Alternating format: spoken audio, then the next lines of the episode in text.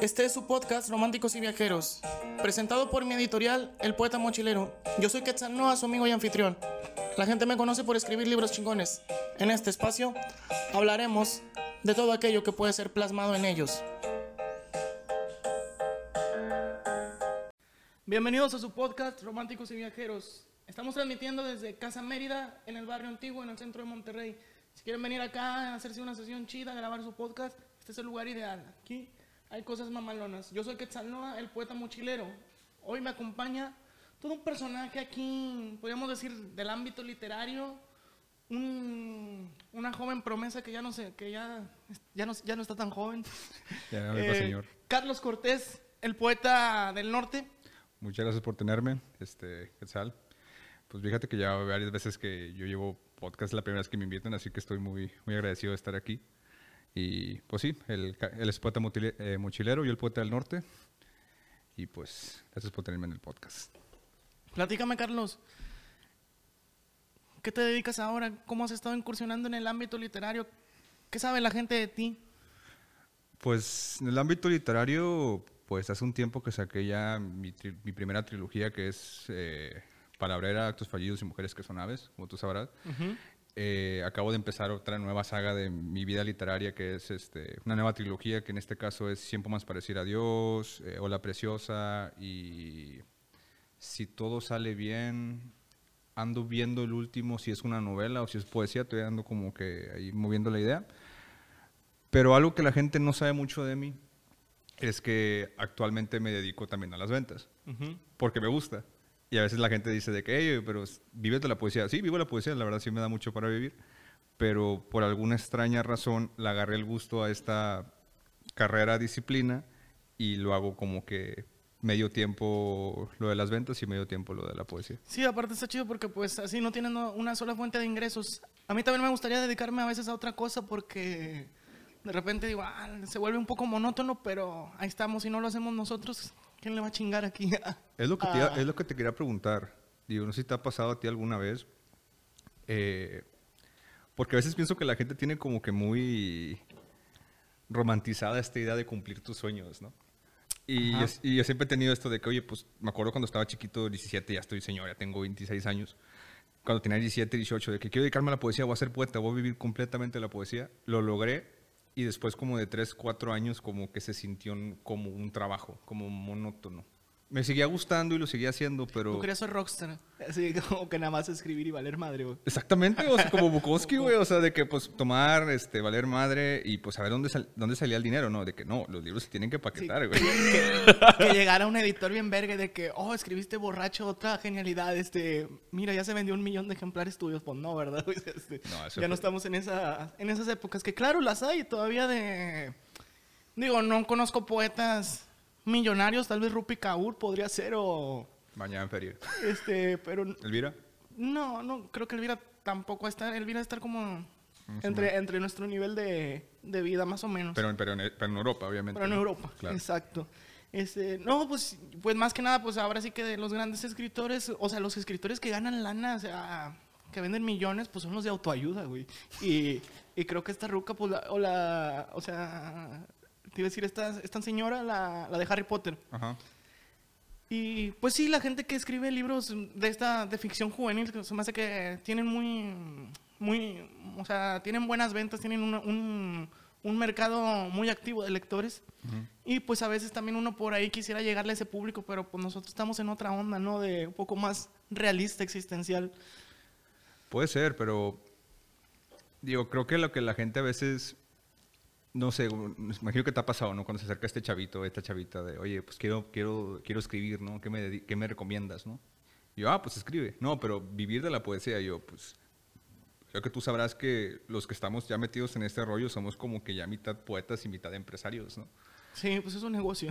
Sí, o sea, ti- tienes que, y pues hay mucha, que no, hay mucha gente que no lo ve así, pero nosotros llevamos como desde el- la operación, marketing, ventas, este... Sí, la logística, la distribución. Servicio al cliente, kill me. Sí. no, este, ha pasado mucho eso. Pero, o sea, en, en ese aspecto, si- siempre te he preguntado así como, ¿cómo fue, o sea, ese proceso de descubrimiento, pues? O sea, porque yo me he preguntado eso, porque yo al principio creo que tanto yo como todos los demás que hay, que todos saben quiénes son, eh, como que seguimos las reglas que tú pusiste. Pero te refieres al hecho de decir... A, a nivel ventas. Sí, sí, sí, es lo que te iba a preguntar, es el momento en que yo me di tinte de que dije, ah, esto puede, puede ser bueno, esto puede ser una buena, esto puede ser una fuente de ingresos, o el momento donde ya lo retomé como un, como un trabajo formal, donde dije, ah, pues voy a plantear este pedo de la editorial, o a qué te refieres, o sea, al, al momento en que digo yo, madres, de esto se puede vivir, o, o donde, o donde chequé yo la oportunidad, como, La primera, porque si te das cuenta, creo que todo este pedo empezó por ti, güey.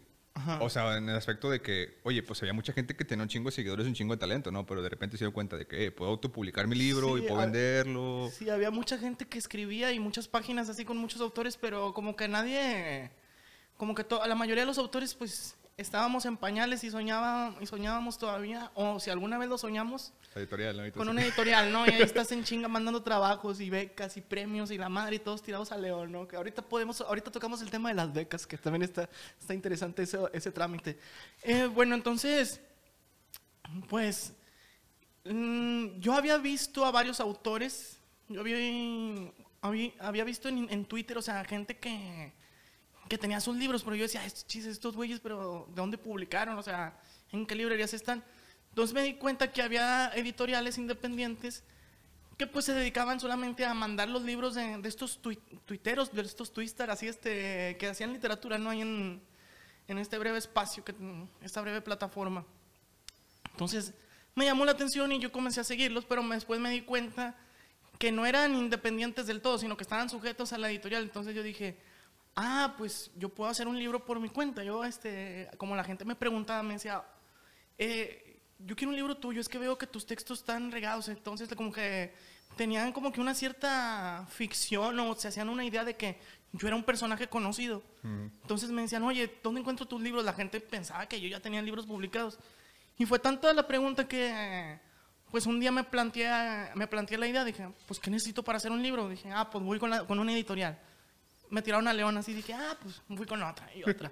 Y ya pues, Y eh, pero después dije, güey, o sea, yo tengo lo más importante que son lectores. Yo ya tenía un blog con alrededor de 60 mil, 50 mil seguidores y la página en internet estaba alcanzando los 10 mil. Y dije, yo puedo, pues, o sea, yo tengo ahí el, o sea, ahora, ahora sí que el, el mercado, ¿no? Claro. Entonces, salí, fui a una imprenta, me puse a buscar en las imprentas y llegué con una con, una, con un señor que le dije, oye, este, tú imprimes misales, o sea, libritos así para la, para la iglesia, porque no, no, no era como que si llegaba yo y le decía, oye, me imprimes libros, pues como que a lo mejor se le iba a hacer este, una, muy laborioso o, o no, lo, o no se le iba a figurar este, el, cre- el crearlo, ¿no?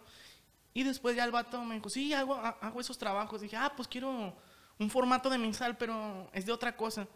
Y ya, pues yo se los mandé, me imprimió 50 libros y se vendieron en tres días, así este. Y de ahí fue el boom, de que dije, bueno, al principio yo pensé en que los libros solamente iban a ser una fuente de ingreso en lo que yo juntaba un dinero para irme a Sudamérica, porque traía la tirada de seguir viajando, de andar mochileando. Igual te fuiste, ¿no? Sí, igual me fui, o sea. Pero por ahí empezó, ahí detecté la oportunidad, dije, eh, aquí está, o sea, se, se mueve. ¿Qué es lo que le gusta a la gente de, del- de este trabajo? O sea, ¿qué es lo que le llama la atención? Pues pueden ser varias cosas. Una, pues que lo haces por tu cuenta, que eres independiente y como que eso le crea un valor, a- un valor agregado. El hecho de que firmes el libro con una dedicatoria. em, el hecho, pues también que, que la gente sabe que eso es tuyo, que, que tú le estás chingando, como que es un reflejo, ¿no? De una lucha Claro. que tal vez le termine por agradar a la gente porque dice, ah, huevo, ese vato le echa ganas, yo también quiero... Se, se proyectan, pues, entonces, yo creo que, y sobre todo, pues, también hay mucha gente que le gusta apoyar, eh, o sea, que es nata, o sea, que tiene ese, ese corazón tan grande de, de decir, ah, yo quiero apoyar a este vato que acaba de salir. Hay gente que vive apoyando por, hacia los artistas independientes. Entonces, creo que por ahí, eh, ahí encontré, pues, muy buenas razones para, para que esto pudiera seguir fluyendo. ¿No te ha pasado, o sea, volviendo al tema ese, no? Quiero preguntar porque a mí me ha pasado como cuatro veces. Que de repente estás hablando con un cliente, ¿no? Uno de tus lectores, y que de repente le dices, no, pues es X cantidad. Y ha pasado varias veces de que me depositan 200, 300 de más. Oye, te equivocaste. No, son para las cheves. Y yo de que, ok, pues, hablando de, pues una, ¿no? hablando de Chévez. Y nos, me pregunto si te ha pasado alguna vez algo así de que, ah, ten, no, para ti, agárrala. Si te ha pasado, me imagino que en toda tu vida de escritor, me imagino que te ha pasado alguna que otra vez. Sí, en, en las firmas llega la raza y te invita a una cheve o... Sobre todo también lo que está bien cagado es que te regalen cosas, ¿no? Así, Ah, eso- está bien- eso- está bien eso bien cool. mamalón, este, de que... Yo, yo debería tener una caja con todas las cosas que me han regalado porque se siente chido, pero llego y las, y las dejo en la casa, las guardo en un cajón y, y no sé, como que ahí se quedan y de repente van acumulando más y como estoy viajando, pues no las he, alcan- no las he podido juntar todas, pero me acuerdo que en Tijuana me regalaron una sudadera. ¿De la calaca o cuál? Sí, de la, esa- esa- la cool. RUC 60, 66, creo, no, 67, no me acuerdo cómo, cuál era. Este, un vaso también de esa, oye, un, un tarro. En Morelia siempre que iba me regalaban dos veces las muñequitas estas que son una artesanía indígena, no me acuerdo, que tienen unos chonguitos. Que, que, que maneja mucho esta susurita, ¿no? Sí, ándale. Este, en Oaxaca me regalaban mezcales. Qué chido. Siempre llega, siempre llega raza. Te quería, te quería Oaxaca. Eso es lo, lo, lo- lo más curioso, o sea, se siente muy bonito ese rollo de que llega la raza y te regala cosas, pero así como que yo me quedo, ¿por, por qué? O sea, este, eh, digo, está chido, se siente, se, cool, pero en el fondo trato de pensar, o sea, ¿qué lo motiva a la gente a decir, ah, qué chido, este, bueno, al menos, pues yo nunca le he regalado nada a alguien así, tal vez libros, tal vez libros así de...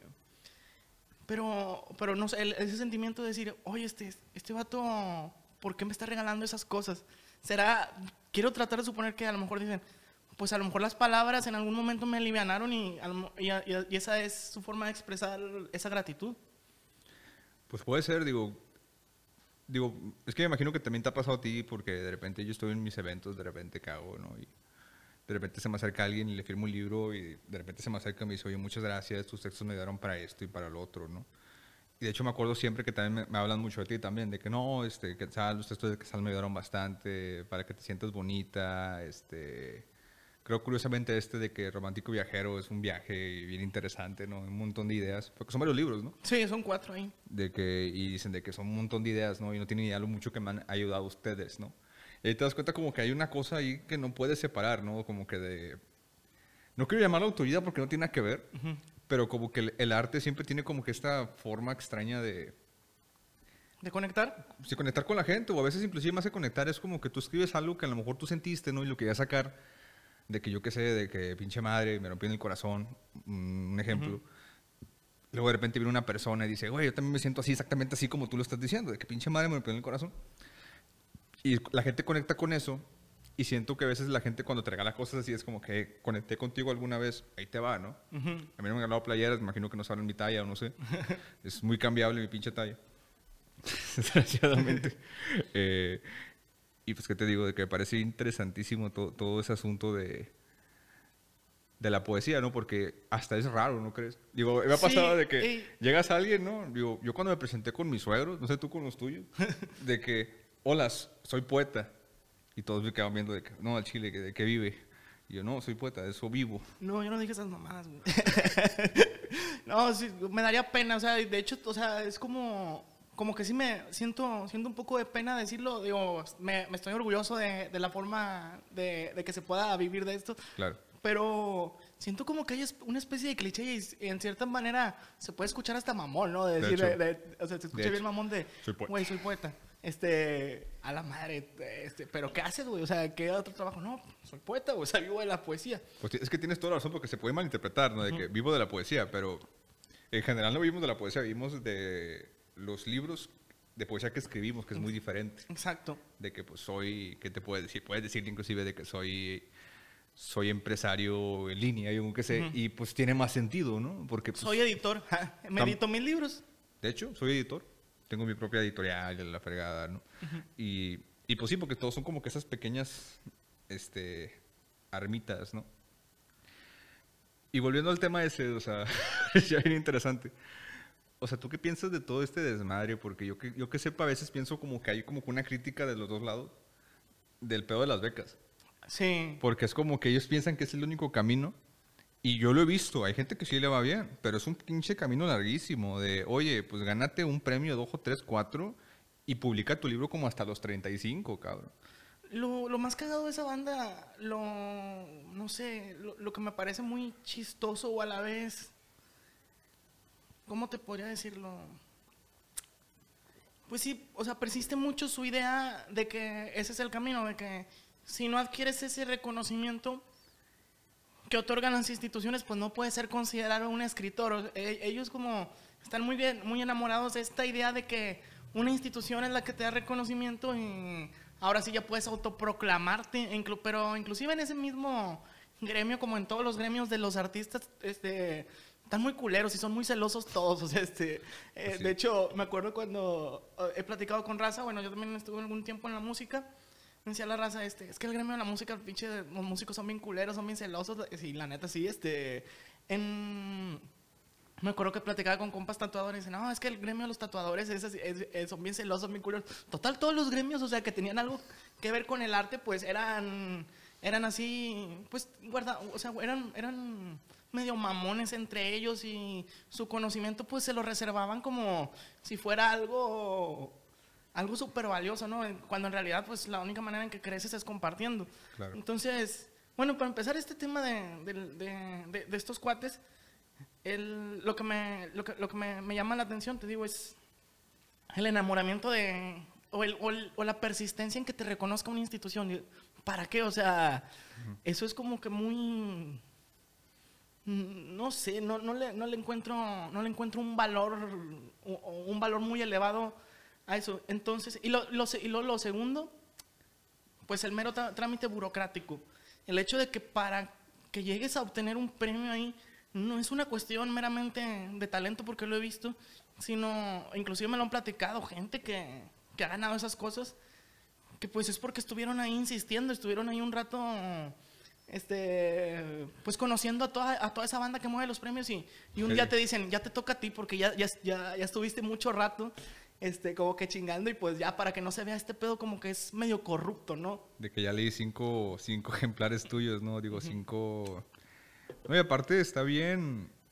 ¿Qué te digo? Yo me parece... ah, De hecho hubo un caso parecido a una chica aquí en México, no me acuerdo, creo que era Querétaro o algo así, que ella le querían quitar un premio porque la chica mandó el mismo libro como a cuatro o cinco premios. Ah, sí. O sea, tiene que ser inédito. Yo me quedo de que no te pases de lanza, bro. O sea, si quiero participar en varios premios, de que tengo un libro, nomás lo puedo mandar a uno. Y si no, sé, y si no gano eso, pues me chingué, la verdad. O sea, y me dio curiosidad porque esa chica ganó como dos o tres premios. No nomás ganó uno. Con ese idea, mismo libro ganó como tres. Y, la, y me pareció interesante ese pedo de que, oye, o sea, básicamente si yo quiero participar en ese gremio de que escribir una obra inédita, y inédita se la toman bien severo, de que si veo que un poema o un texto de ese pinche libro está en internet, ya no es inédito. Ah, eso sí, sí, sí, tam- también lo, lo llegué a llegué a participar en uno de esos, pues ya, ya, conoces el, el- el desenlace. Y luego, bueno, lo, lo siguiente que te, que te mm, comentaba es, es, el, esa, ese ya el tema, ese ya el tema interesante, eh, el, ahora sí que lo que, lo, o, o lo triste puede ser la promoción de esas obras. ¿Dónde quedan, güey? O sea, e- este- estos cuates publican, les mandan a hacer un tiraje como de mil ejemplares, pero yo no he visto que estos libros pues estén circulando o, la- o mucha raza esté hablando así de ellos. Se quedan en un, tal vez en un núcleo de lectores muy reducido y la obra pues a final de cuentas creo que pierde vigencia y se olvida, o sea, queda, no, no, ya, no, ya, no, ya no llega a, a trascender un poco más en la, en la actualidad. Entonces siento que bueno, nosotros, como así como los autores independientes, pues, estamos constantemente pues refrescándonos, diciendo, yendo a conocer a la banda, diciéndoles de qué se tratan los libros, este, pues como una forma, no sé, de constante, de constante Promoción, movimiento, de renovación ajá. también. Entonces, eh, y, y me ha tocado ver esos libros de, de, de, esto- de premios así, este, en los bazares, así, 20 bolas, güey. así. Y yo conocí a los autores y dije, no mames, güey, o sea, tan mamón que era, güey, pinche libro te, que se quedó ahí, güey, olvidado 20 pesos. Tal vez en- algún día van a encontrar uno mío también por ahí, güey, o sea, no lo, no lo dudo, porque ha habido muchos, alguien se va a deshacer de, de, de él en algún momento y, no sé, hay gente que renuncia a, lo- a- a- a libros que marcaron su vida. Debo preguntar otra cosa, o sea, ¿te han pirateado libros? O sea, creo que me acuerdo una vez que yo estaba en Ciudad de México, cuando vivía un rato ahí, iba por el metro y me encontré los libros de Susurita en el metro. güey. Ah, eso sí me lo contó ella. Pero eran piratas. Sí, eh, no, no, no me, lo- no me los han pirateado, pero alguien me dijo, si te lo piratean, pues quiere decir que, Que vas es bueno. que más bien. Eh, pero ta- No, pero sí me sé. dio curiosidad todo ese pedo de que no te pases. Y vi, y vi un montón. O sea, tiene una, una empresa de piratería ahí bien, bien Sí, severa. de hecho, yo donde vi, yo no, yo no he visto ese, ese rollo en Ciudad de México, digo, no me he adentrado en esos lugares, pero donde sí recuerdo era en Lima, Perú, por ahí por el centro histórico, hay una, hay como dos calles de puros libros así este piratas, güey, eh, así te mamaste de que cuestan 20 soles, que son como son como 120 pesos, güey, así originales, güey, todo, todos los, los bestsellers, güey, de la actualidad, güey, todos los de fantasía, ahí están, güey, eh, pero, o sea, está, está- está medio, está, medio raro eso, ¿quién se dedica a piratear libros? ¿Y quién compra libros piratas? Yo al menos, yo no sé, güey, no lo haría, no, por honor a, o por un poco de respeto al, al artista, se me hace, Yo compro libros de segunda mano. De hecho, pero originales. Eh, Claro, o sea, al- alguien le pagó al autor en su momento o a la editorial el dinero. De hecho, compré los de Carlos Ruiz Zafón, novelista, porque están bien caros, están como en 700, 600 pesos. Me lo encontré ahí en 200, dámelo, échalo. Tiene una, una página cortada, dije, ya, ya sé lo que dice, ya nada más quería tener el libro. Pero sí, o sea, que volviendo al asunto de, de las becas, digo, está bien interesante porque, digo, siento que en un momento como que yo respeto ese camino, porque yo conozco gente de filosofía y letras. Sí, sí, o sí. sea, es que yo, yo respeto tu camino, lo que sí me parece extraño es como que ustedes como que se meten con este, ¿no? Sí, que, De que, no, es que esos vatos y no sé qué, y de que, oye, bro, o sea, si quieres hazlo tú, deja tú, y me encantaría que lo hicieras, bro. No, no, no estoy enojado de que, ve, haz tu libro, haz Sí, a- eso, eso, es- eso, es, eso es también la, la parte irónica. O sea, uno nunca, bueno, en algún momento intentó por ese lado, pero después ya buscamos otra manera de hacerlo y dijimos, y renunciamos a ese camino, ¿no? Pero la banda, pues está muy aferrada a, no sé, a, a venderte su idea o no sé para, para que, por ejemplo, o sea, la banda que simplemente sigue tu trabajo y no le gusta, güey. O sea, ¿por qué, está, por qué está, por qué están ahí? Oye, pero es una cosa bien, bien extraña, ¿no? Inclusive, ¿qué te podría decir? Me parece inclusive hipócrita, ¿no? Como que llegar, que tu arte sea medio elitista. Ajá, De que, ah, es que si no lo entiendes te falta leer. ajá. O sea, hay gente que es así, de que eh, no entendiste mi poema o mi, o mi novela es porque estás bien idiota. Porque te faltan leer este libro y este libro y este libro y todos estos libros de poesía para entender mi estilo. Hay estilos poéticos que están bien complejos, que están... Sí. Y hay unos que ya son como lo del elot, ¿no? Lo has escuchado, ¿no? De Pues, te compro un elot. Ese, eh, pues en sí, ahora, ah, en sí yo pienso que a veces esa presunción, pues termina, termina por alejarte del real sentido del lenguaje, que es comunicar, güey. O sea, ¿qué otra función tiene el lenguaje más que, más que comunicar? Claro. Y alguna vez dijo, dijo Bukowski, o sea, un, un científico es alguien que dice algo, algo sencillo con, con términos complejos. Y un artista es alguien que dice algo Complejo. algo complejo con un lenguaje sencillo. güey. Entonces, si, el si la función del lenguaje, güey, o sea, se vuelve meramente una, una cuestión presuntuosa, elitista, pues entonces, entonces cre- que, yo creo que se invalida por completo o, o se anula la función principal, güey, de, de, de, de- pues, de, esta herramienta que, que nos ha permitido desarrollarnos como civilización, güey. O sea, ¿de qué me sirven palabras súper complejas y rebuscadas si no las entiendo? O sea, alimentará mi creatividad de alguna manera, o sea, me hará pensar como yo creo que debería hacerme pensar o, entonces o, o- para o para qué existe, güey. Hay algo que me ha pasado, es me gustaría saber tu opinión, que de repente le digo a la gente de que, oye, yo siento que aquí en México nos condicionaron sin querer a que no nos gusta la poesía. Sí, Porque en la primaria de que léete este poema de, de chiquitos. Y de, de, Sor Juana Inés, así. de Sor Juana Inés de o de Becker. peor. No, Becker está más o menos, ¿no? De Digo, no tengo nada en contra de ellos, sino que la rima en sí nunca ha sido como que algo que me llame mucho la atención y no por la... Pues no sé, bueno, también hay que entender los contextos, que esas- en esas épocas, pues, Eso eh, era eso, era, eso era el contexto de la poesía. Ahorita, pues es más, es, es, es un, es un desmadre, güey. Ahorita no, no podríamos definirla, güey. Hay mucha, hay más influencia que nunca. Recuerdo que me querían poner a leer, y de hecho todavía tengo dos sesgos interesantes. Me pusieron en la prepa a leer a Octavio Paz Y desde la prepa a los primeros semestres odiaba la poesía porque, oye, pues Octavio Paz, actualmente lo leo y me gusta, pero en su momento sí estaba de que no entiendo nada, qué onda con este.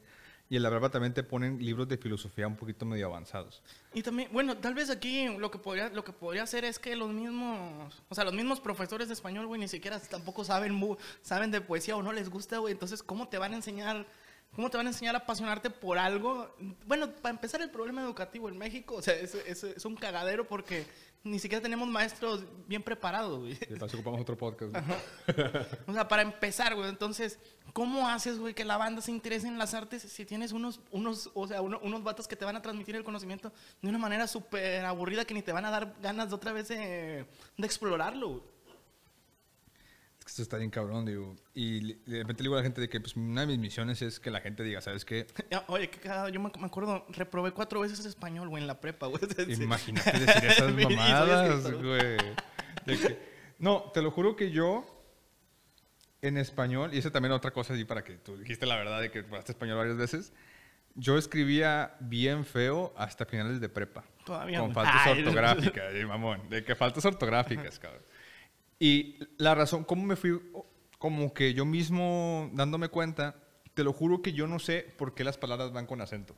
Te lo juro. De que esto de que es que es esdrújula y que es- yo no sé por qué. Pero he leído tantos libros ya de Sí, que, te novela- la- que te- como que te- se quedan en tu memoria y sabes que, que esta algo lleva está til- mal, ¿verdad? esta lleva tilde, esta ya esta no, esta sí, esta aquí va coma. O sea, yo lo aprendí, pero sin el contexto del español. Sí, con lo empírico prácticamente, que pues vino siendo la lectura.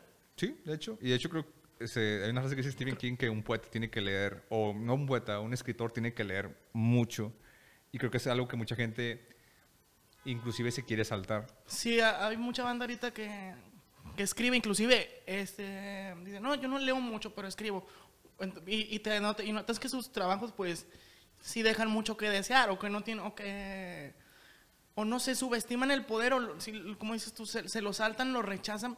Y yo digo, güey, tienes que leer porque, o sea, solamente leyendo vas a encontrar las herramientas, güey, del lenguaje para poder diversificar tus ideas, güey. Y, y- eso para que, obviamente, nunca, no- nosotros no estamos diciendo nada nuevo, güey, solamente estamos jugando con las palabras, tratando de otra vez conectar los sentimientos, porque todo lo que hemos dicho, o sea, ya se dijo en alguna época, güey, ya se dijo años atrás, Sol- o sea, la- la- ahorita, ahora sí que el mero trabajo representativo que hacemos es el hecho de, de decirlo de una manera distinta, a nuestro modo, tal vez, a, a, nuestro, a nuestra visión del mundo. Eso me recuerda mucho a una que... No sé si te han hecho a ti esta crítica, pero a mí me la han hecho de repente esta gente que es como que súper... ¿Qué es otro? Sí, un mamador literario, no se puede decir. Que te dicen, es que tu poesía está plagada de lugares comunes. Ah, sí. Y yo de que, oye, pues, pues dime algo que no sea un lugar común, güey. De todo ya se ha hablado. De repente ves ahí, hay poetas de que no, es que yo hablo de un suicidio, de una anoréxica. Y yo, alguien ya ha hablado de eso, la verdad. Alguien ya habló anteriormente de eso y si es posible hasta 30, 50 personas lo hablaron antes de ti. No existe una forma en la que tú toques un tema sin que ya sea un lugar común, ya todo el mundo lo ha hablado. Y a veces como que lo juzgan y yo me siento de que es que, no, es que el amor, un ejemplo, o el desamor, es que son lugares comunes, pero todos los, todos hemos escrito de eso. O sea, ¿qué, quieres? ¿Que me invente algo nuevo? O sea, Mira, y siendo críticos, eh, ahora sí que hacia nosotros mismos, los lugares plagados de, de cosas, este, los lugares comunes que tal vez popularizamos, que popularizó nuestra generación o los que llegaron después de, de mí, que pues me considero los pioneros, son, los he identificado, pueblito mágico. Yo lo- una vez lo dije en uno o dos poemas, pero ya, güey, o sea, como que, ya, güey, no abuses del pinche pueblito mágico, güey, o sea, este, está bien, güey, o sea, y es un término pues meramente de aquí del país, porque pues esta, la Secretaría de Turismo se encargó de promover este, este término, pueblito mágico. Em, mereces, güey. El abusar del mereces, güey. O sea, de, mereces un amor que te quiere, mereces un. Mereces, creo que ese desgraciadamente sí lo puse medio de moda. Sí, yo. tal vez, tal vez llega- llegaste, llegaste con, ese, con ese contexto. Pero luego aburrí también de que, oye, Sí, ya, eh, o sea... ya, abus- ya- y luego llegaron otros autores también este, que con el mereces, güey. Mereces. Claro. Amor propio. Ajá. Amor propio también es algo. Es, es un, es un término, pues está bien, o sea, es una forma de alimentar un poco nuestra autoestima, pero también se abusa mucho de ese término en la. O sea, o en lo que se lee ahorita en, en el internet, güey. Entonces, creo también que esta consecuencia es parte de, de un, de un público no sé, de, de- de un de público que lee autores que no leen tanto, güey. O sea, también. Eh, hay algo que quiero volver, y de hecho pues, lo quería comentar en este podcast que cuando, cuando invitaste. Yo nací en un pueblito mágico. Y a veces pienso que la gente le tiene... Linares no es pueblo mágico, güey, no es nada, güey. de- oficial- oficial- no, no es cierto. yo me pregunto lo mismo, no sé de qué. No, no, Saludos a toda la raza de Linares. Saludos a todos mis De amigos de Linares de la prepa, de que miren dónde ando. Ah, no sé qué, este, no, pero Linares no tiene mucho que ofrecer. He ido a otros pueblos mágicos y tampoco hay mucho. Pero será porque a lo mejor yo estoy acostumbrado a la, a la vibra de los pueblitos. Yo, una- yo viví ahí pues toda mi vida desde los... Estás bien cerca del campo y todo. Sí, básicamente es como el silencio, la tranquilidad, la paz, ya es como que algo normal en mí, que a veces siento como que la gente viene de la ciudad y como que escucha el silencio y como que lo glorifican. De que no mames, qué tranquilo, y yo de que bro, o sea, también hay cosas aquí que estamos haciendo, pero no hay tanto desmadre como en la ciudad. Y a veces pienso que es como que al revés. Inclusive yo cuando llegué a Ciudad de México yo me enamoré de todo el desmadre que había. O sea, ruido por doquier, gente moviéndose a lo idiota. No a lo idiota, tienen cosas que hacer. Pero, pero era tanta gente, había tantas cosas que hacer, había tanto ruido, tanto estrés, tanto, tantas cosas que a mí me gustaba. Y a veces pienso que la gente de la ciudad va a los pueblitos porque, oye, pues aquí todos van. pero eso es un efecto de la Ciudad de México, güey. Yo creo que no, no hay nadie, o sea, que haya ido recientemente a Ciudad de México y diga, no me gusta, güey. eh, Este, te termina atrapando, güey. Es, es un pinche monstruo hermoso, güey. Es algo, esa, esa, es, es algo que tienes que vivir ahí para, para entender güey, por qué la Ciudad de México, güey, o la amas, güey, o, o la odias, pero no, pero ese odio creo que es una de- muy delgada línea, güey, entre, entre amarlo, güey. O sea, porque la Ciudad de México te lo da todo, güey. Y cuando digo todo, pues me refiero. Lo que te guste, o sea, lo que- sí, a lo que pienses, güey. En ese momento caminas dos cuadras y puedes estar a la vuelta de la esquina. No, este. Es algo bien interesante porque es algo que yo he estado como que evangelizando gente en su momento aquí en Monterrey. De que, no, es que Ciudad de México no sé qué, y como que le tiran hate, ¿no? Y yo, ¿ha sido? No. Yo, ¿por qué? No, pues los, pues los chilangos dicen, que ve. O sea, literal, ve. Y te lo juro, ni siquiera tengas un plan. La ciudad te lo va a mostrar. O sea, sí me pasó de que acabé bailando salsa, no sé dónde, yo no sé a bailar salsa. Me enseñaron, güey, ahí. Me enseñó, me enseñó un negro y una negra me enseñaron a bailar ahí cubano, de que no, mira, muerta así, yo no sé a bailar salsa, güey, ellos me enseñaron. Eh, saber que la cerveza sabe muy diferente. Es que no la tienen en hielo, güey. Pero aparte, si has visto eso, no- en los, en los Even, en los Oxxos no hay hielo, güey. Ya. Pero es por el clima también. O sea, como es más fresco aquí, la pinche cheve tiene que estar bien helada. Pero allá, pues obviamente, eh, pues, es más fresca la ciudad, güey. Entonces no la necesitas tan helada. El, eh, está, está a temperatura ambiente, güey. Mira, por ejemplo, a mí no me gusta la tecate en ningún lugar que no sea aquí. O sea, no me gusta, es el agua o no sé. No me gusta la victoria de aquí de Monterrey. Ah, no, no sabe chida. La Pero en. México sabe chida. En Victoria sabe bien chida y en Ciudad de México aquí sabe bien fea, güey. Como que cerveza ojete. De que la indio para mí sabe más o menos igual en casi todas partes. No he probado como que la indio como que varíe mucho. Imagino que es porque es muy oscura o no sé. Y había una que... Mi favorito es la corona en la playa, güey. Ah, claro, esa siempre sabe con ganas. en la playa. y con de repente un limoncito. Aunque, Sí. para, aunque sea un pecado de que le echo un limoncito, se lo echas, ¿no? No hay ningún problema. Y, o sea, ¿no crees que también, o sea, volviendo, o sea, también quiero hablar contigo? No sé si sientes que hay como... Yo, me gusta, yo valoro mucho tu, como que tu, la posibilidad o la mentalidad que tienes tú del viajar, porque tú vas como que viajar por... Como que tú tienes en tu cabeza como que un checklist de que este lugar ya los conocí, ta, ta, ta, ta, ta. Y a veces hay lugares que te enamoran tanto que vuelves, pero tú vas como que está, vas más amplio, ¿no? Más de conocimientos y de lugares y que toman ahí, cosas así. A veces siento que en, en mexicano o la mexicana en general, como que están en un trabajo que no les gustan para ahorrar dinero durante un año para irse a Cancún cinco días. güey. Sí. Y yo me quedo de que ya fuiste a Cancún, güey. O sea, es- está chido. A mí me encanta Cancún y me encanta Playa del Carmen y me encanta Tulum. Pero no, no entiendo como que por qué vas ahí. Pues hay un montón de playas, como, no sé, en- no sé, tú, tú conoces más México que No, yo. y deja también, hay, hay raza. Yo me acuerdo que trabajé en un resort. Había raza, güey, pues obviamente va al resort, güey, o sea, pagando 30 mil bolas, güey, por una semana. Y nada más están ahí, güey, en, los, en los antros, en los bares del hotel. Yo digo, güey, pues para hacer eso, pues te puedes, te puedes quedar en tu ciudad, güey. La única diferencia, pues, es que tienes playa. Y a veces no iban a la playa, güey, estaban todo el pinche día en la alberca, güey. Entonces, en- entonces eh, este, esta, pues esta idea de goce se vuelve, mm, se vuelve como que, pues, es, es más que nada, es, es algo presuntuoso y es parte de la cultura, creo, más del regiomontano, güey, que más que vivir la experiencia o disfrutar, güey, es el hecho de presumir, es el hecho de, de poder decir que tienes cierto estatus y cierto poder adquisitivo. Digo, lo tenemos como que muy arraigado, güey, no nos damos cuenta de ese rollo. La gente no te cuenta que vio, güey, o sea, no te, no te, no te, no te dice una aventura chida, güey, te cuenta qué tomó, güey, este, qué, qué- qué tenía la habitación, qué, amenidades había, güey, este, cómo era el antro, no, pero no te cuentan nada, yo, güey, yo, sí, yo fui a Tulum, güey, yo te puedo decir, güey, yo me encontré banda bien maleada, este, me robaron, güey, este, también andaba tocando la guitarra en la calle, este, conocí una, una morra de Argentina, güey, que llegó en una moto, güey. eh, Así ca- casi, casi como el Che Guevara, güey, con esta, este, en esta película, la de Diarios de Motocicleta. En- Entonces, me, o sea, lo que voy es, la gente no se trae historias, güey, traen... Las fotos, ¿no? Ajá, traen las fotos, Sí. güey, al Chile. No tienen otra cosa. Y no sé, yo cuando fui, inclusive, fui en diciembre, lo del COVID, porque ya no surgía, pues la verdad, hay vacaciones, ya hace un tiempo sin salir. Y fue tan rudimen- rudimentario.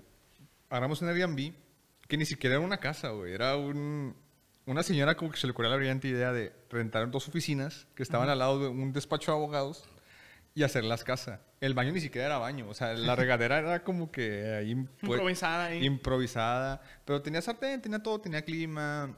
Nos costó, nos quedamos ahí en ese lugar siete días y nos costó 2.300 pesos por los, Estuvo bien. por los siete días. Y la comida como tenía estufa la preparábamos ahí, ta, ta, ta. De repente íbamos al, a los restaurantes, pero también buscábamos porque de repente se No te pasa... fu- pero no te fuiste a playa, Tulum. Fui a Cancún Ujú. porque nos invitaron un catamará hasta Isla Mujeres. Estuvimos quedándonos en Playa del, Car- en Playa del Carmen. Y nos quedamos con ganas de ir a Tulum, pero cuando pasamos por ahí, que nos, nos quedamos como dos horas, estaba nublado, pero lluvioso, bien feo, y nos tuvimos que quedar en la central.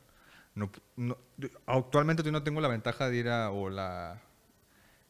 Todavía no voy a, a Tulum, pero quiero ir, pero sí tengo como que yo como que esta... No sé, como que tengo un sesgo ahí con Tulum, porque yo no entiendo cómo te quieren vender La idea de un paraíso, güey, este, bien falso. O como... No, la- sí, pero. ¿Cómo se llama esta palabra? Lo rústico como, como, como Ah, sí. premium. De que en un restaurante, un hotel de que ah, super cama bien fregona, tu super clima que tiene como que anti, antitoxinas y que no sé qué, y que servicio al cuarto, o sea, cosas así de que, oye, pues yo sé que en, en teoría valen, y acá es de que, oye, pues es una cama de paja porque pues, pues spiritual shit, o sea, como que siéntete espiritual. De y que, estás acá en medio de la selva, güey, con todos los pinches mosquitos y la madre. de que 3 mil pesos.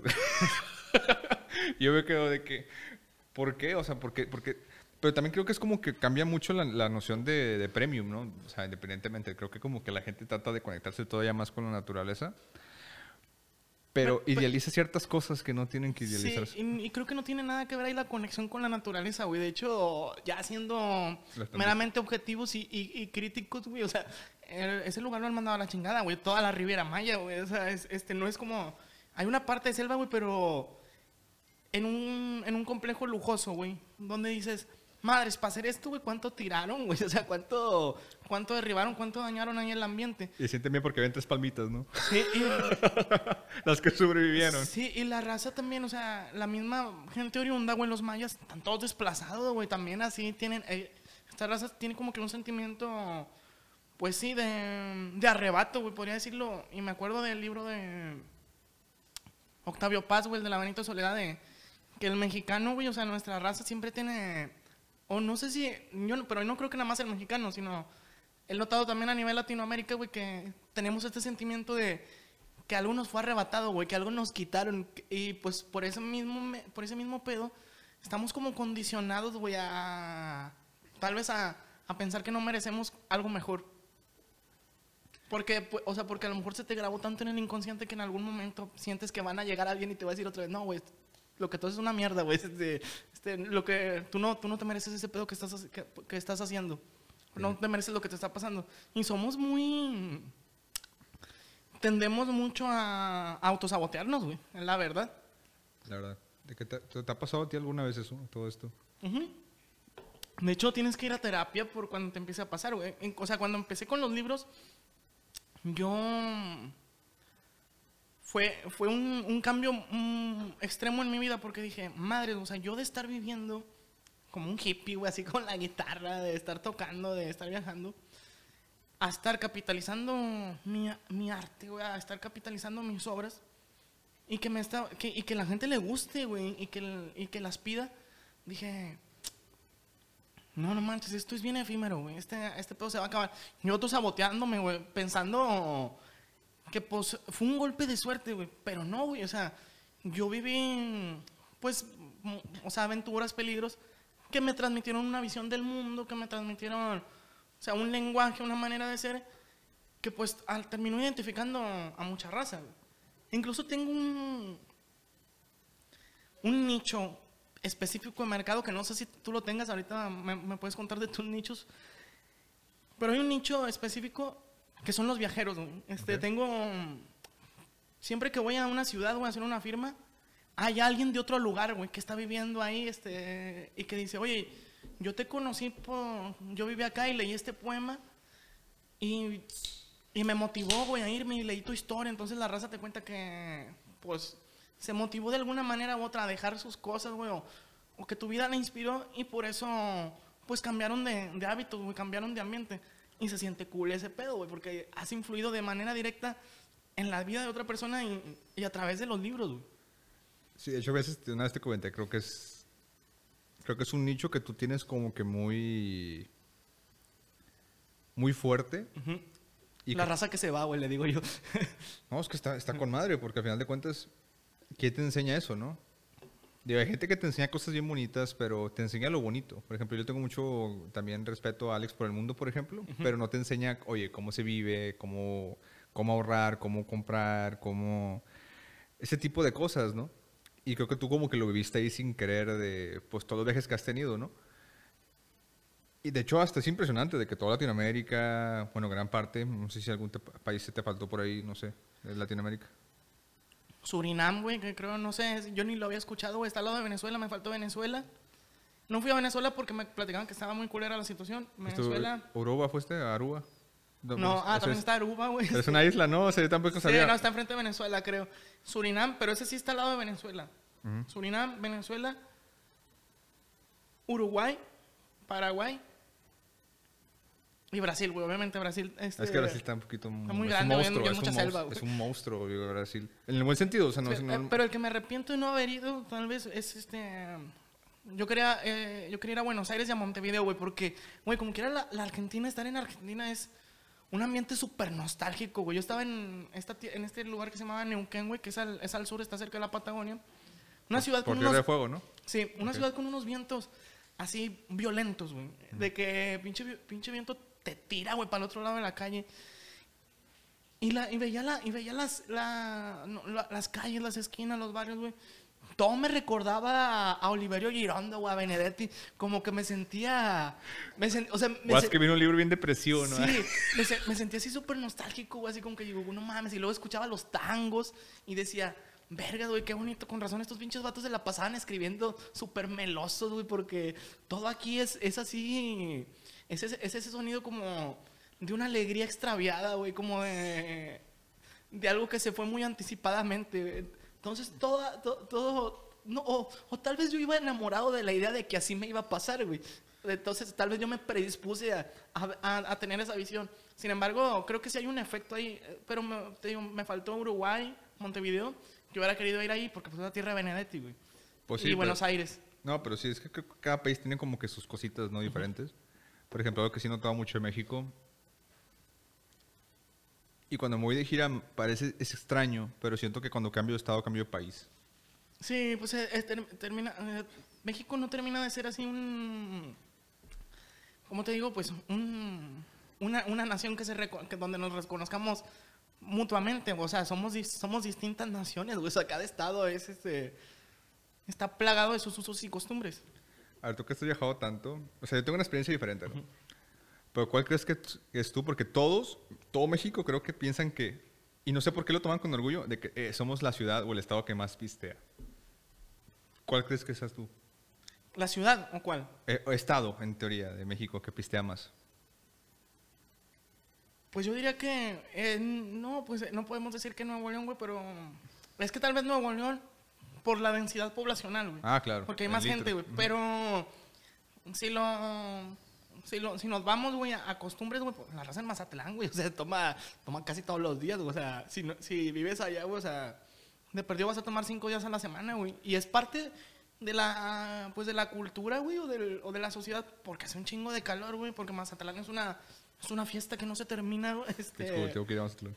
y, o tal vez también Sonora, güey. Sonora por el, por el pinche calorón, güey. Obregón, yo me acuerdo que tenía amigas de Obregón que se tomaban su 12 tranquilamente, güey. Así, este, andan como si nada. Entonces, pero claro, son- es, es menos población. Si nos vamos a, a ese término, este, si nos vamos a quién consume más individualmente, güey, pues los sonorenses y los sinaloenses, güey, nos llevan. No, no, no, nos, nos ganan por un chingo, güey. A me pasó mucho, pero más que nada porque por los, como que los hábitos que vi, ¿no? La gente de Hidalgo, sobre todo Pachuca. Porque yo fui, y creo que fue un martes, algo así, y me invitaron a pistear. a- y era tu, no era un lugar acá como los de aquí, ¿no? De que un McCarthy's o algo así, no. Era Te un, pidieron un pulque, güey, también. de que no, fuimos a una, también de pulque ahí, fuimos a una cantina. Pero las que ves tú aquí, las cantinas acá que están acá y están llenas de señores. No, allá había gente de todo tipo, sí, chavos. eso es bien común en Pachuca, güey. Bueno, en esa, en esa parte en Hidalgo... De que chavos, señores. Hasta nos tocó un político. Y estuve raro porque me acuerdo que estaba con Morato, que es mi primo. Y de repente se acerca un político. Era un diputado. ¿De qué onda? Se la están pasando con ganas. Yo sí, pídeme unas dos bolas para estos. Que la bola es como que la michelada. Y nos quedamos ahí y te dan de comer, te dan caldo, te dan un montón de... Pasan co- tu botana. te pasan tu botana. Y yo, ¿cuánto es? No, no, no, esto es gratis de la casa, tú sigue pisteando. Y luego me di cuenta como que del patrón, porque me desperté ya bien pedo, o sea, me desperté bien crudo, mejor dicho. Y me dijo mi compa, eh, vamos por unas bolas que están las micheladas, que están a dos por uno. Entonces me di cuenta como que hay una especie de loop o una repetición eterna de despi- despiértate crudo, vete por unas micheladas, ponte pedo otra vez, síguele a la peda. Y era un martes. Y la gente normal así la mirabas así como que los oficinistas, los godines como que tomándose sus micheladas y se iban a jalar. Y como ya estaban medio entrados, quitándose la cruda, volvían a pistear en la noche. Como que era un... Sí, pero sí, es algo, es, es, es, es, es un, es, como- tú dices, güey, es una, es una, es, pr- es prácticamente una, una, una rueda, un samsara ahí, ¿no, güey? Así de, de revivir y morir, güey, este, entonces, eso, eso yo lo, bueno, yo lo he visto en los lugares, en los lugares de costa, güey. Me gustan mucho, güey, pero creo que no son los ideales para vivir por el- el- la vida que, digo, es más relajado. Pero a la vez esa vida relajada es tan relajada, güey, o sea, que creo que terminas evitando ciertas responsabilidades y tu principal, ahora sí que tu principal ideal se vuelve el goce, güey, o sea, el chupar, güey, estar ¿no? relajando y con madre, güey, o sea, pero se te pueden pasar los años ahí y no hacer nada y después llega también esta cuestión, pues al final no me voy a llevar nada, güey, entonces ahí es cuestión de poner tus prioridades, ¿no? O sea, qué es lo que, qué es lo que quieres, pero digo, yo no, yo, yo vi- viviría temporadas cortas, más que nada por la inspiración, güey, por lo que yo podría escribir o qué, qué ideas me podría dar el lugar.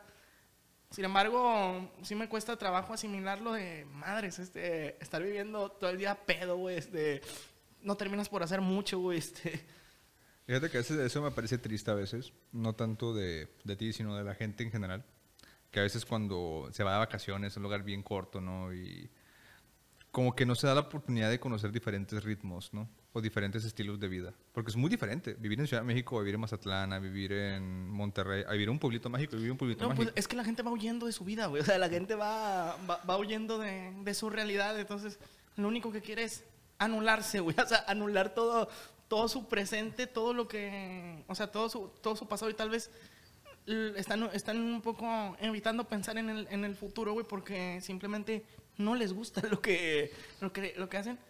Y yo creo, o no sé si estés de acuerdo conmigo, que en sí la población en general, güey, el 90%, 80% de la gente no le gusta su vida. ¿O tú crees que a la mayoría de la raza... Digo, yo me- hay cosas que no me gustan mucho de mi vida, güey. No puedo decir, ah, güey, o sea, mi vida está con madre. Digo, dentro de lo que cabe, vivir de mis libros está chido. Este, pero hay ciertos aspectos de mi persona que me cagan, güey, este, eh, que terminan por, por afectarme un poco, o sea, terminan por afectarme en mi día a día, güey, y un poco en mi vida también. O sea, te podría decir que de mi vida, pues no me gusta, no sé, güey, el hecho de que no, no me imagino haciendo otra cosa que los libros, güey. Entonces como que me limito a ese pedo, tal vez digo, madres, este, está pasando el tiempo y no estoy haciendo otra cosa. Tal vez eso, ese aspecto no me gusta, digo, estoy enamorado de, pero me siento limitado a veces. Esa es una parte que no me gusta. Claro. Digo, pues a mí hay varias cosas que no me gustan, por ejemplo, te comentaba esto de pues que de repente lo comento que a veces con pues, también de repente tengo pues, citas con el psicólogo de repente con él a mí me pasa más que nada el hecho de oye pues pues sí soy soy bueno en algunas cosas pero a veces como que me quedo con esa espinita, oye, si hubiera acabado la carrera hoy. O sea, yo me quedo con esa espinita, ¿no? De, pues no la pude terminar porque se cambió el plan de estudios y me dijeron de que si la estudias otra vez hasta el primer semestre. Y pues no quería, güey. Me salió la chingada. Estuve en Derecho, me gustó, tuve un semestre nada más, pero estaba en un grupo muy... Estaba en el grupo bilingüe, o sea, nos traían así como con el látigo de que ustedes van a ser súper abogados, bien fregones, ta, ta, ta, ta, ta, y al final me salí me puse a jalar de esto, al final me gustó eh, lo de los libros. Empecé en las ventas, también me gustó, pero a veces me siento igual que tú. O sea, de que, oye, pues fuera de, fuera de la palabra, o sea, si me ponen números me muero de hambre, güey. o sea, la verdad, de que, eh, ponte a hacer estas nóminas, estas contabilidades, o este, cualquier cosa, ¿no? O este programa matemático de un ingeniero o algo, me muero de hambre. O sea, lo que yo soy, entre paréntesis, buenos, es como, oye, pues, ya hablo con la gente. Y hay mucha raza que dice, con madre, tú vives de lo que haces, o sea, es así, está chido. Este, sin embargo, también viene este trasfondo que nos podemos ir a los extremos, güey. O sea, los artistas que, la mayoría también, yo podría decir que la mayoría de los artistas, güey, el 80% tienden a la depresión, güey. ¿O no estás de acuerdo? Sí. Pues es como que gaje del oficio, creo, ¿no? Ajá. Y a veces yo pienso, yo tengo esta mentalidad propia, de que personalmente yo no puedo tener mucho tiempo libre, güey. pienso puras mamadas. O sea, obviamente también escribo poemas, pero es como, por eso me consigo trabajos, güey. Por eso me puse a vender. Para distraer la mente, haz de cuenta. Sí, porque si no estoy en un trabajo haciendo algo eh, o empaquetando libros o algo, porque lo de empaquetar ahorita no me tardó mucho. Antes era como que más tardado, pero ahorita es como que, pues, tú sabes, ¿no? Hacer las guías, ta, ta, ta, ta, ta, ta. Lo empaquetas, ta, ta, ta, ya está, vienen por ellos. O los entregas a la paquetería, ¿no? Te quita, ¿qué? ¿Una hora, dos? Fíjate, ahorita que dices eso, bueno, yo no, yo no soy de pensar muchas mamadas, güey. Salvo la muerte, todos los días pienso en la muerte. pero ahora sí que lo que más pienso es en libros, güey. O sea, no, y no libros que quiero leer, sino libros que me gustaría escribir, decir, me quedo en una historia y digo, madres, este, estaría chido hacer este pedo más cabrón. Quiero hacer un cómic. Quiero hacer un libro de puros, de puros fragmentos que sean así. Quiero hacer un libro que sirva para esto pienso en puros libros o así, este, prácticamente todas las ideas que me ocurren es para manifestar algún libro y digo, me caga, güey, o de que, que, mi pensamiento se limitó al hecho de, de, los libros, pero también es parte del, de del, del amarlos y tener este, pues este afecto, güey, al mismo libro que pues me ha dado bastante, y digo, también, pues es que los libros, güey, este, estoy enamorado de, de ellos, de alguna manera, o sea, el hecho de que existan las palabras en ellos te hace creer en cosas chidas, güey. Te hace creer todavía en la belleza, en que el mundo vale la pena, güey. En que está con madre enamorarte, güey. En que las tristezas, pues, van a ser pasajeras. En que, pues, estamos simplemente disfrutando la... Ahora sí que la experiencia del ser humano, güey. Y yo alguna vez, yo, yo, yo defino la poesía. Pues la poesía no es más que definir la experiencia como ser humano a través de la palabra. Porque tú, a final de cuentas, eres un alma, güey. Eres un alma dentro de un cuerpo y esa alma, pues, está experimentando todo el tormento que implica venir a una persona. Entonces, para mí la poesía es, es eso, es transmitir la experiencia humana a través de la palabra. ¿No te ha pasado, digo, ya volviendo, o sea, pues hay que decirle cosas al chile, ¿no? O sea, pese a todos somos poetas, ya. Pero ¿no te ha pasado que de repente la gente como que idealiza mucho esa idea de que, ah, es que tú eres poeta y se imaginan como que una vida llena de inspiraciones, ¿no? O, o no sé, te voy a dar ejemplo con Eli, ¿no? De repente sí le escribo cosas y todo, pero la gente a veces piensa de que, ah, estás este, con un poeta, te vas a escribir cosas todos los días. No, estás pensando tan mamadas. No, Sí, güey. es- ese Estás sí pensando en que salga la quincena o en pagar la renta, güey. pues Sí, güey. sí, de que pues, soy una persona normal, al final de cuentas. Es como que obviamente también tengo mis detalles, también escribo, también este. Pues sí, también somos como que buenos hablando y varias cosas, ¿no? Pero al final de cuentas no es como Sí. que la las chavas se imaginan a veces, ¿no? De que, ay, si estuviera con este Sí, poeta, sí, ¿no? Sí me, sí me pasó muchas veces, era de, de- de que te, escribían la- las chicas y decían, oye, este, ay, no, que me gustaría que escribieras, qué padre, estar enamorada de ti. No, hombre, no mames, güey, no, no te cases con un poeta, güey, estamos de la verga. No, lo, lo peor del asunto, ¿no? Eh, porque, o sea, sí, hay muy- pero es parte de una fantasía que, que tiene la gente de enamorarse de un artista, güey, de que te hagan su inspiración. Pasa lo mismo con los músicos, La gente, las morras, pues piensan, no sé, güey, están enamorados de la figura de este vato del músico perdido, güey, del músico acá que tiene, tiene tinte suicida, güey, este, pero es súper talentoso, ¿no? Y, le va a terminar haciendo una canción y la morra lo va a terminar salvando. Entonces, eh, siento que es parte de, pues sí, de la fantasía del super yo, güey, como, como decía Freud, ¿no? El hecho de que, te- de que tú puedes ser un elemento de salvación, güey, o que lo que va a hacer esa persona te va a salvar, güey, pero pues no, güey, o sea, está- es- es- se termina siendo solamente eso, güey, una, una ficción que uno se crea. Y está bien, güey, es parte, de, es parte del mundo. A, a través de estas ficciones, pues sobrevivimos, güey, porque la realidad está muy culera, güey, la vida es muy cara, güey. Exacto. güey. Todo el podcast se puede definir en esa frase de realidad- que la vida es muy cara, La güey. realidad es muy culera y la vida es muy cara, güey. La, la vida. ¡Oh! Se está con ese pinche pinches barrotas, ¿no? Los raperos, ¿no? Y pues sí, cabrón, digo. A veces pienso que idealizar cualquier cosa es malo. La verdad. La que sea cosa que te idealices, si llegas como que a la raíz del asunto, no está tan chido. Creo que todo. O sea, obviamente hay cosas que agradecer y cosas que no tanto. Pero, por ejemplo, de, como dices tú, de que vivir de tus sueños. Ya, yo lo idealizaba en mi cabeza de que, wow, cuando suceda, voy a ser la persona más feliz del mundo. Y, y sí, sucedió y fue como un periodicito, como el honeymoon, ¿no? De la luna de miel, como de un año y luego ya fue como que, pues ya se volvió como otro trabajo. Tampoco es tanto así como que, ah, me moleste. Lo disfruto mucho como tú sabes, o sea, te llena mucho de orgullo tu ver tu libro y también te llena mucho cariño firmarlo a alguien, de que alguien, de que, ah, fírmamelo, no me de que yo que se ruí, ¿no? Sí, Y te da mucho cariño de que ta, ta, ta, ta, ta, y te da mucha... A mí me sigue dando, llenando el corazón cuando me mandan un- una historia en Instagram o un WhatsApp de que, mira, ya me llegó, muchas gracias, no sé qué. Eso hasta la fecha me sigue sí, llenando. porque al final de cuentas eso te hace, te hace, te, te hace sentir que lo que has hecho ha trascendido, güey. Y, y de alguna manera u otra dota de sentido, pues, todos nuestros hechos, güey. Claro. Que al final de cuentas, no sé, hay mucha banda hate así este que te va a seguir odiando, pero nunca van a, te- nunca van a tener esa sensación, güey, de que, de, que tú has hecho algo, algo por el mundo, güey, y has influido para, para bien en la vida de, de muchas personas, güey. Y esa sensación, pues, nadie te la va a arrebatar ya, güey. Eso, eso ya te lo quedaste tú, güey. Eso es parte, de- ahora sí que de tu formación para lo para el futuro, güey. Para lo que viene a ti como individuo, güey, y tu desarrollo espiritual. Pues sí, digo, creo que, creo que tenemos etapas, ¿no? Y eso, eso está chido. Y hablando de etapas, ya, ya se va ese, ¿no? Sí, ya le vamos a decir adiós. Es una. Es como. Ya concluyó su ciclo. Este Claro. tiene que llegar algo. Y me doy cuenta ahorita, digo, ya llevo cuatro años que lo escribí. El romántico viajero aquí, no tenemos.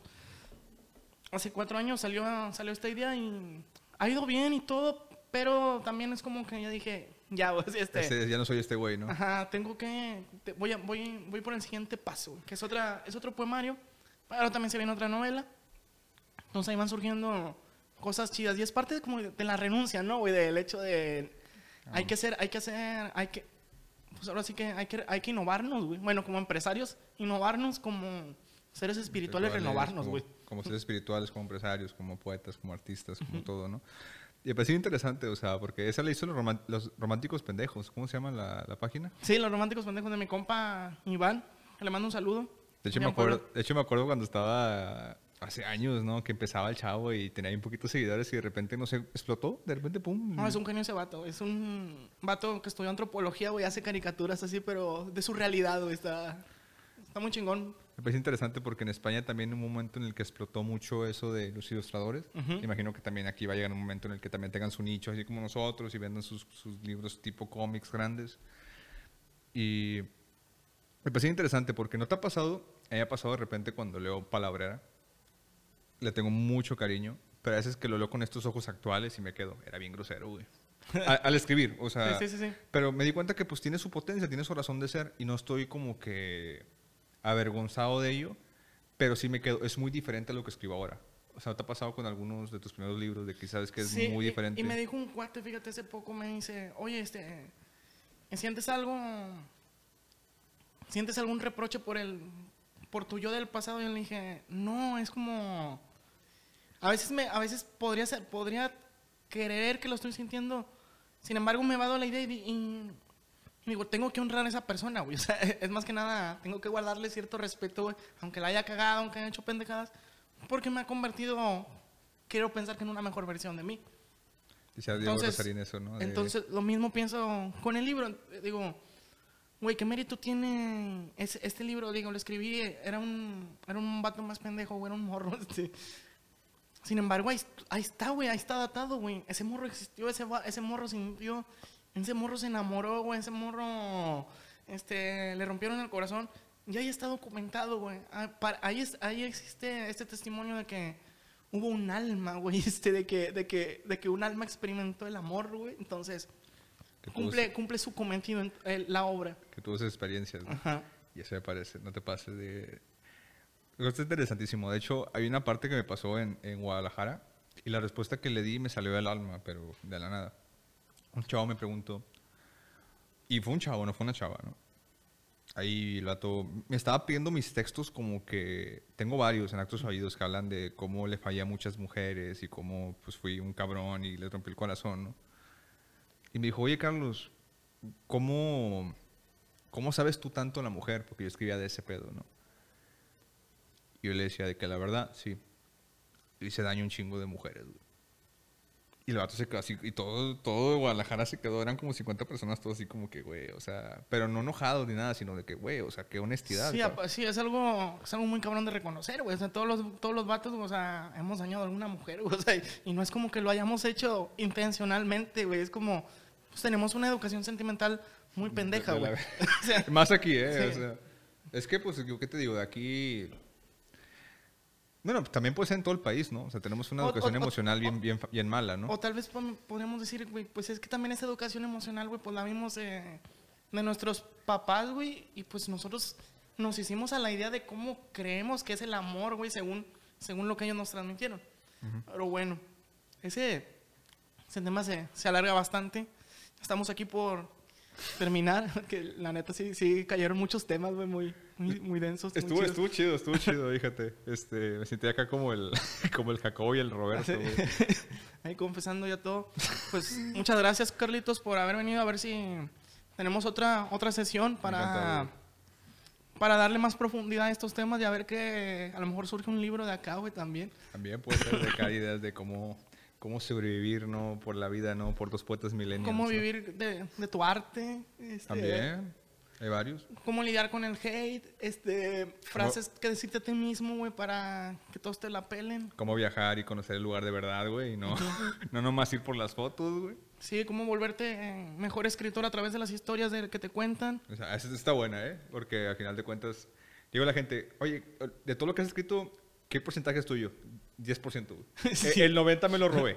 O sea, lo, de- quise- lo, lo sentí como, como, como, como me, hubie- me hubiera, creído que me pasaba a mí y así lo interpreté. yo me pasó de que me lo robé de una peda, güey. Alguien me lo platicó y me lo robé. Y así como que ni siquiera le pedí permiso de que, "Ah, esto es oro. Vámonos. Sí, ese es el verdadero oficio del escritor. No crean que los poetas estamos sintiendo todo el tiempo. No, o sea, robamos ideas, robamos ideas, no se crean. Estamos ahí arrebatando las historias, así que cuéntenos las, las de ustedes. Y bueno, pues muchas gracias, Carlitos, por haber... Car- Carlitos, güey, como si fueras muy Sí, no pequeño. pasa nada. güey. No, así me dicen también, güey. El no. poeta del norte, gracias por habernos El acompañado. Gorrión, gracias por traerme Gra- aquí. Grabamos aquí desde Casa Mérida. Si quieren venir aquí a echarse su podcast con sus chelas, tomarse unas fotos chingonas, este es el lugar ideal en el barrio antiguo, en el centro de Monterrey. Pues muchas gracias. Muchas gracias a, a- a- a todos nuestros escuchas, a toda la gente que anda por ahí, que nos mandan sus mensajes de apoyo y todo. Pues aquí, nada más para, para finalizar, Cortés, ¿qué onda con tus libros? Ah, me pueden este, encontrar en, Carlos Cortés, escritor, salgo así en Facebook, en, tanto en Instagram, Twitter no tengo, salgo El Poeta del Norte, y mi página para comprarme libros es www.elpoetadelnorte.com, la forma más sencilla, a todo el mundo lo pueden adquirir, y pues mi recomendación es si quieren seguirme, sobre todo en Facebook, ahí es donde soy más activo. Muchas gracias por traerme. Sí, él no tiene cosas muy chidas. Hasta la próxima. Muchas gracias.